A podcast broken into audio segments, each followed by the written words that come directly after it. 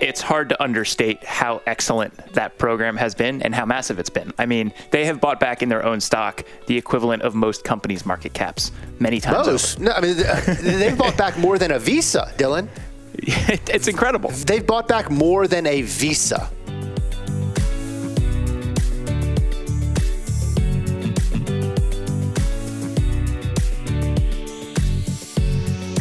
I'm Chris Hill, and that's Dylan Lewis and John Rotonti.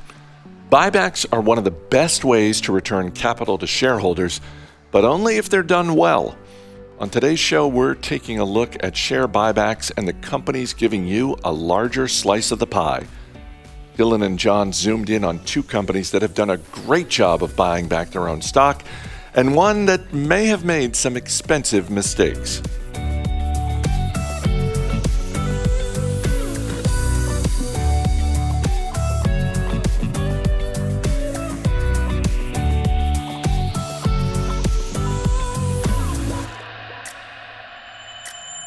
Before we get into the nitty gritty, I think we should probably spend some time talking about what we're talking about with capital allocation and, and specifically what capital is being allocated here by companies.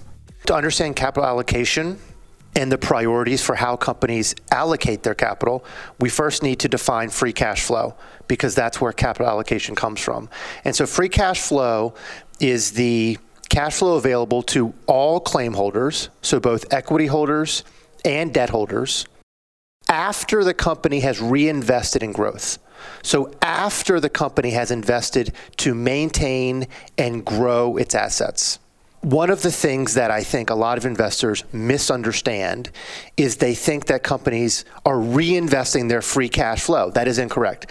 Remember, free cash flow is after reinvestment, and that reinvestment takes the form of anything research and development, working capital, capital expenditures, even acquisitions.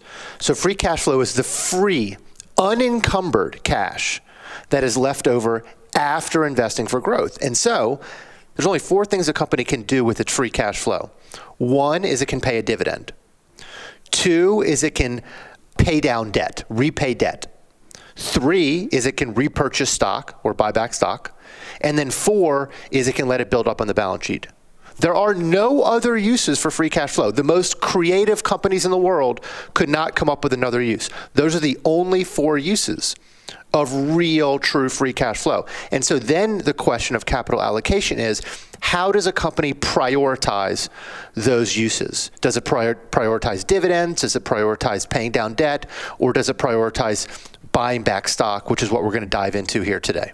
Yeah, and I think the reason that this is so important and why capital allocation is so often directly associated with the management team is it gets outside of a little bit of the day to day of the business and starts to focus a little bit more on what the business is building to and also financially how this business wants to exist, wants to sell itself uh, to people in the market. You know, do they want to be known as a company that pays a dividend? Do they want to be an aggressive repurchaser of their own stock? Do they want to be a company that's aggressively shoveling money into their marketing and, and not even having the option uh, and, and, deciding through these things? Um, it's it's kind of a way that we can zoom in on the financials and understand some of the priorities of management teams. You're exactly right. And when we do a deep dive into the cash flow statement, um, each of the uses, each of the potential uses of free cash flow is a line item on the cash flow statement. So repay debt is a line item on the cash flow statement. Common uh, dividends paid or total dividends paid is a line item on the cash flow statement, and repurchase of shares is a line item on the cash flow statement. So if you look at the cash flow statement, you can literally see what a company's capital allocation priorities are. You don't have to ask management. It's right there. If they're spending more every year on buybacks and dividends, you can see that buybacks are a priority. If they're spending more on dividends than buybacks, you can see dividends are, are, are a priority. Warren Buffett, Dylan, has um, shared his thoughts on the most value accretive uses of free cash flow. And here's one or two quotes from Buffett himself. In his 2012 letter to shareholders, he says, quote, "We like increased dividends and we love repurchases at appropriate prices." End quote. Two other quotes from his well, this is this is also one from his 2000 11 letter to shareholders. Quote, it doesn't suffice to say that repurchases are being made to offset the dilution from stock issuances or simply because a company has excess cash. Continuing shareholders are hurt unless shares are purchased below intrinsic value. The first law of capital allocation, whether the money is slated for acquisitions or share repurchases, is that what is smart at one price is dumb at another. End quote. And then finally, my last quote, also from Buffett Repurchases is sensible for a company when its shares sell at a meaningful discount to conservatively calculated intrinsic value. Indeed, disciplined repurchases are the surest way to use funds intelligently. It's hard to go wrong when you're buying dollar bills for 80 cents or less, end quote. So there's Warren Buffett himself saying repurchases are the single best use of capital when done intelligently, Dylan. I like that Buffett specifies in that first quote. He likes dividends, loves share repurchases, and and a big part of that, John, is the the dividends are great. You can you know receive a payment. Sometimes it's a one time payment. Sometimes it's on an ongoing payment from a company.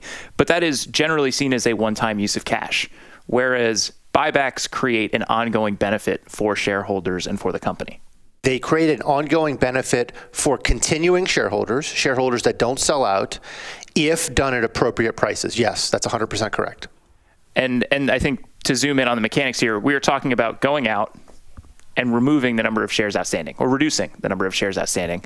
Um, and the reason that that can continue to benefit people who continued on the stock is your stake in the business gets a little bit bigger. You own a little bit larger piece of the pie yep. with these companies. And before we start getting into some examples of companies that have done this well and companies that have not necessarily done this so well over the last couple years, the the prevailing thought and the reason that I think people are willing to give management teams leash to buy back shares is in addition to the economic benefits, John. We typically think of management companies as being as dialed in and as aware of the health of their business as anybody. I mean, who better who better to be making decisions about being able to buy back shares and allocate capital correctly uh, than the C-suite? Otherwise, why would they be there? You're exactly right, Dylan. You would think management understands their their company best, the company prospects best, and also the intrinsic value of the business best. Unfortunately, there's data, there's research showing that a lot of times corporate America will buy back stock at the wrong time.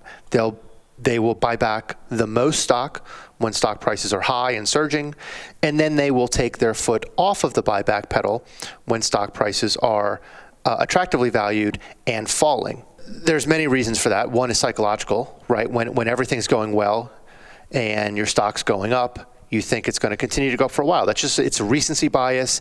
It's a psych, it's a psychology thing. The other reason is incentives. Sometimes management teams are not incentivized to do what is best for long-term value creation and long-term shareholder value. Sometimes they're incentivized to increase earnings per share over a short period of time, and one way to do that may be to repurchase stock, even if it's at a high price. And so those high-priced buybacks could destroy value in the long term, but inflate earnings per share in the short term. So it also it also comes down to incentives. Yeah, we're going to try to learn a little bit here. Learn from the best, maybe learn from an example or two more recently that, that I have some issues with. Let's start with one of those shining examples. There's, I think, one company that immediately comes to mind, John, when you think about share repurchases. And it is simply just because of the scale that they have bought back stock on over the last decade, and that's Apple. Yeah, it's Apple. I think it's also a great segue because you know we were just talking about Warren Buffett and his thoughts on buybacks. It also happens that Apple is his largest stock holding. I, I, I don't remember. I don't know if it's 150 billion or, or where it is, but it's a very, very, very large amount. And so he says he loves buybacks at appropriate prices. That was a Buffett quote. Apple is a, an example of that. So they started buying back stock in 2012 and since then, they've purchased a half a trillion dollars worth of their stock. By the way, it's allocated about another $100 billion to dividends over that time period, but we're going to focus on the buybacks here. Right now, it's allocating, Apple's allocating about $90 billion a year towards buybacks, another 14 billion towards dividends. So over that time frame, basically their fiscal 2013 through fiscal year end 2021, Apple's fully diluted shares outstanding have gone from about 26 billion to about 16.8 billion. So Apple has bought back over 35% of its shares outstanding and has been reducing the share count by an average of about 5% per year over the past decade. So this is real return of cash to shareholders and not just buying back stock to offset dilution. So Apple spent about $486 billion buying in 9.2 billion shares fully diluted. So that's an average price of about $53 per share, Dylan. $53 is the average price Apple has paid to buy back its stock. If you want to round up to 55, let's just do that. Round up to 55. That compares to a stock price today of about $145 per share. So yeah, Apple is a shining example of uh, superior capital allocation. I cannot think of a better CEO for where Apple is in its life cycle than Tim Cook. He is just doing a fantastic job with both operating the business and capital allocation it's hard to understate how excellent that program has been and how massive it's been. I mean, they have bought back in their own stock the equivalent of most companies' market caps many times. Most? Over. No, I mean, they've bought back more than a Visa, Dylan. it's incredible. They've bought back more than a Visa. It's incredible. Visa's, Visa does not have a market cap of 500 billion. Yeah, and and to put some numbers to what that does. So over, we'll call it the last five years, 2017 to 2022. Uh, company's net income has gone from about $48 billion to $99 billion. Wow. Over that same period, earnings per share have gone from $2.32 to trailing 12 months, $6.10 on a basic EPS level. Incredible. So your earnings per share growth is outpacing net income because the number of shares that you're, you know, out there with have gone down.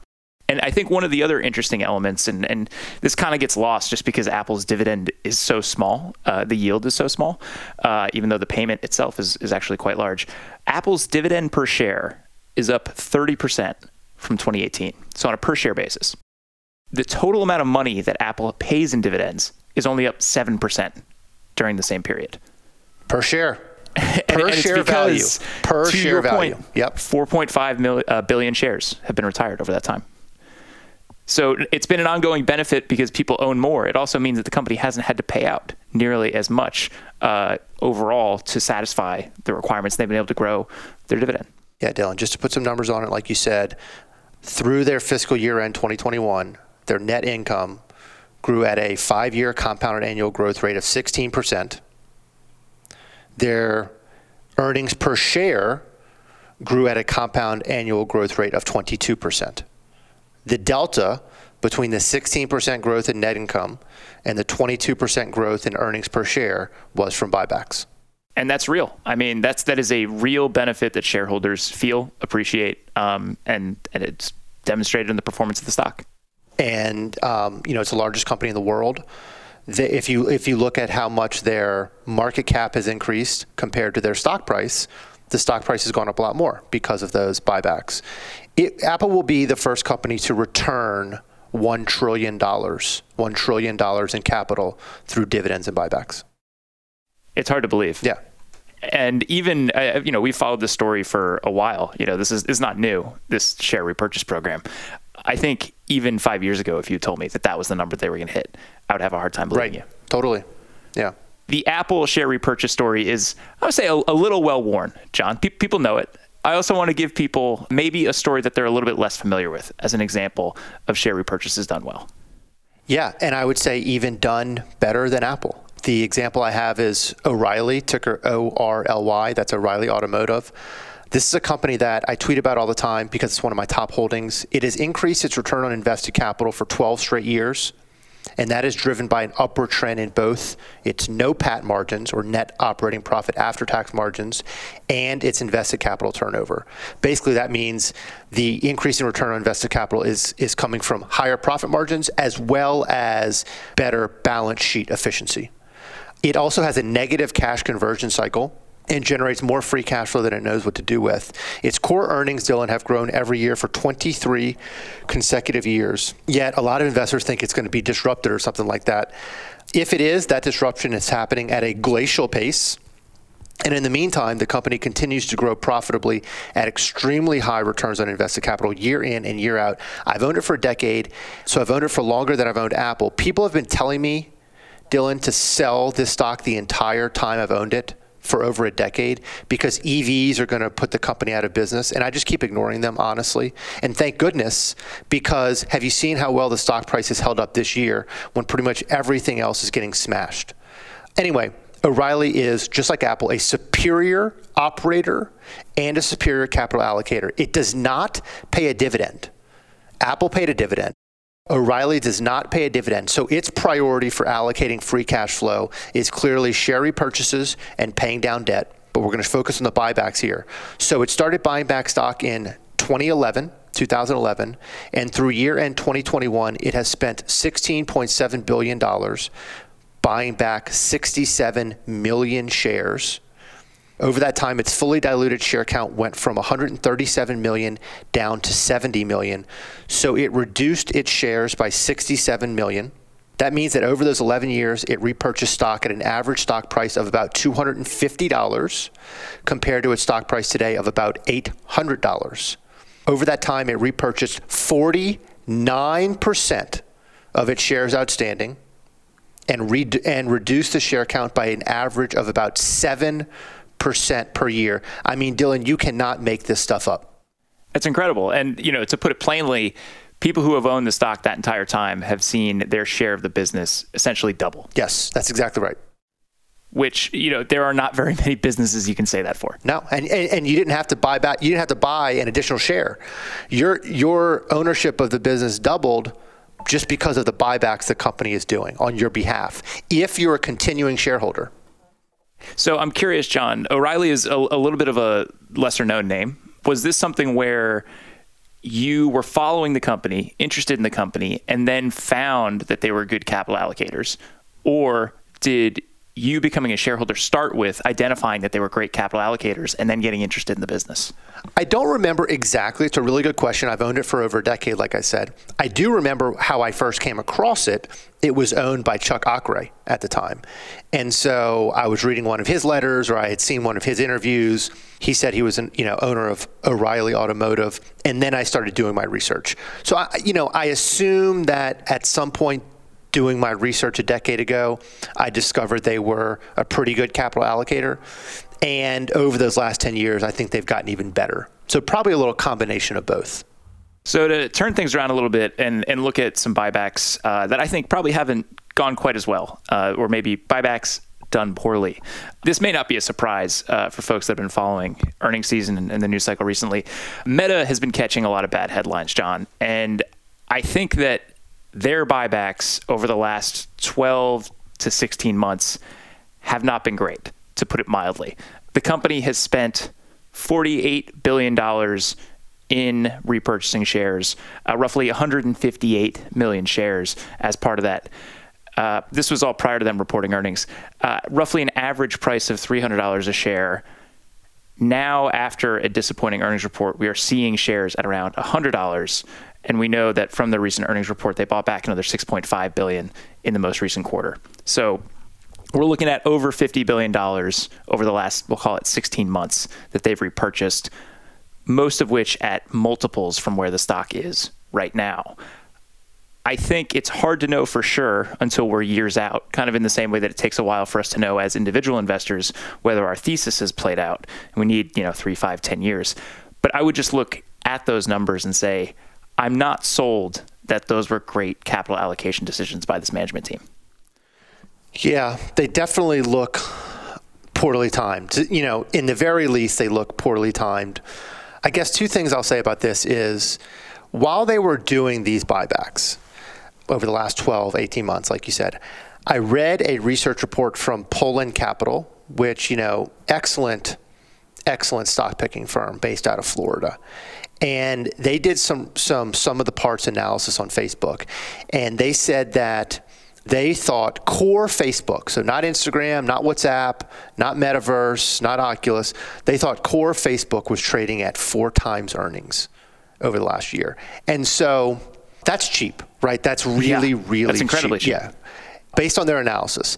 So maybe maybe Facebook executives had a similar analysis. Maybe Facebook, uh, I'm calling it Facebook, I'm sorry, Meta, maybe Meta executives had a similar analysis and thought that their stock was incredibly undervalued. And so they bought back $50 billion worth of stock. On the other hand, they are going through a massive business model transformation. And it's uncertain how it's going to play out, Dylan. It's uncertain how it's going to play out.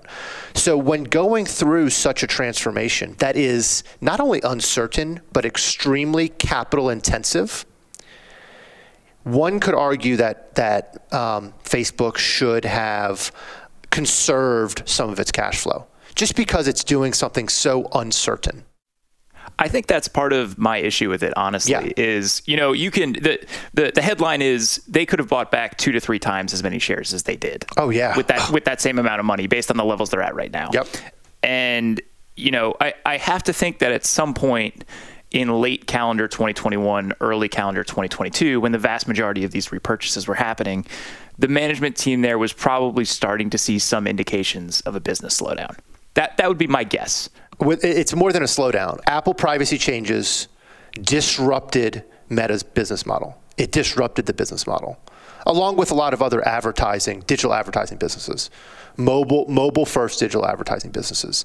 And so, yeah, it's more than a slowdown. It's a it's a business model disruption, in my opinion. and the company was trading at all-time highs in late 2021 Yes. when a lot of these repurchases were happening. And so I think uh, strictly on a financial basis, I, I think you could easily criticize the decision. I, I agree. I agree. But John, I think you're right. I think the the meat of this and the frustrating part of it is they had a lot of cash on hand, and it's a lot easier to to try things out when you have a lot of cash on hand. They decided that in addition to a massive strategic pivot and a pivot that was going to require a lot of spending, Yeah, a lot. a lot of spending on highly speculative business lines. Yep. They were also going to put tens of billions of dollars to work buying back shares in excess of any stock based compensation. This was aggressive buybacks. These were not buybacks that were simply keeping the share count roughly where it should be. It was very aggressive. Um, like we said, at a very uncertain time in, in the in the business's life. They don't look good right now, Dylan. They they don't look good. It's going to take a while to see where the stock price ends up and how these buybacks turned out. And I mean, what's kind of incredible is for uh, you know dogging them on this capital allocation decision, the company has forty billion dollars in cash sitting on the balance sheet. 40 billion in cash, what against like uh, 20-ish billion in uh, debt and leases? I'm, I, I haven't looked, but I think it's about Yeah, 20 and I think I think ten billion of that uh, is is new. Yeah. They, they just put out their first ever bond offering, which is another reason I was uh, surprised by the share purchase program. Is you know uh, you you indicate that you know not you uh, Meta indicates that was to fund buybacks and also company investments. I, I would rather if that's the route they're going to go. Scale it back on the buybacks. I and, agree. And, fo- and focus on high conviction business ideas. And if you're going to be aggressive with buybacks, pace it out and be able to do it during a period where your company stock has fallen dramatically. As always, people on the program may have interest in the stocks they talk about, and the Motley Fool may have formal recommendations for or against, so don't buy or sell stocks based solely on what you hear. I'm Chris Hill. Thanks for listening. We'll see you tomorrow.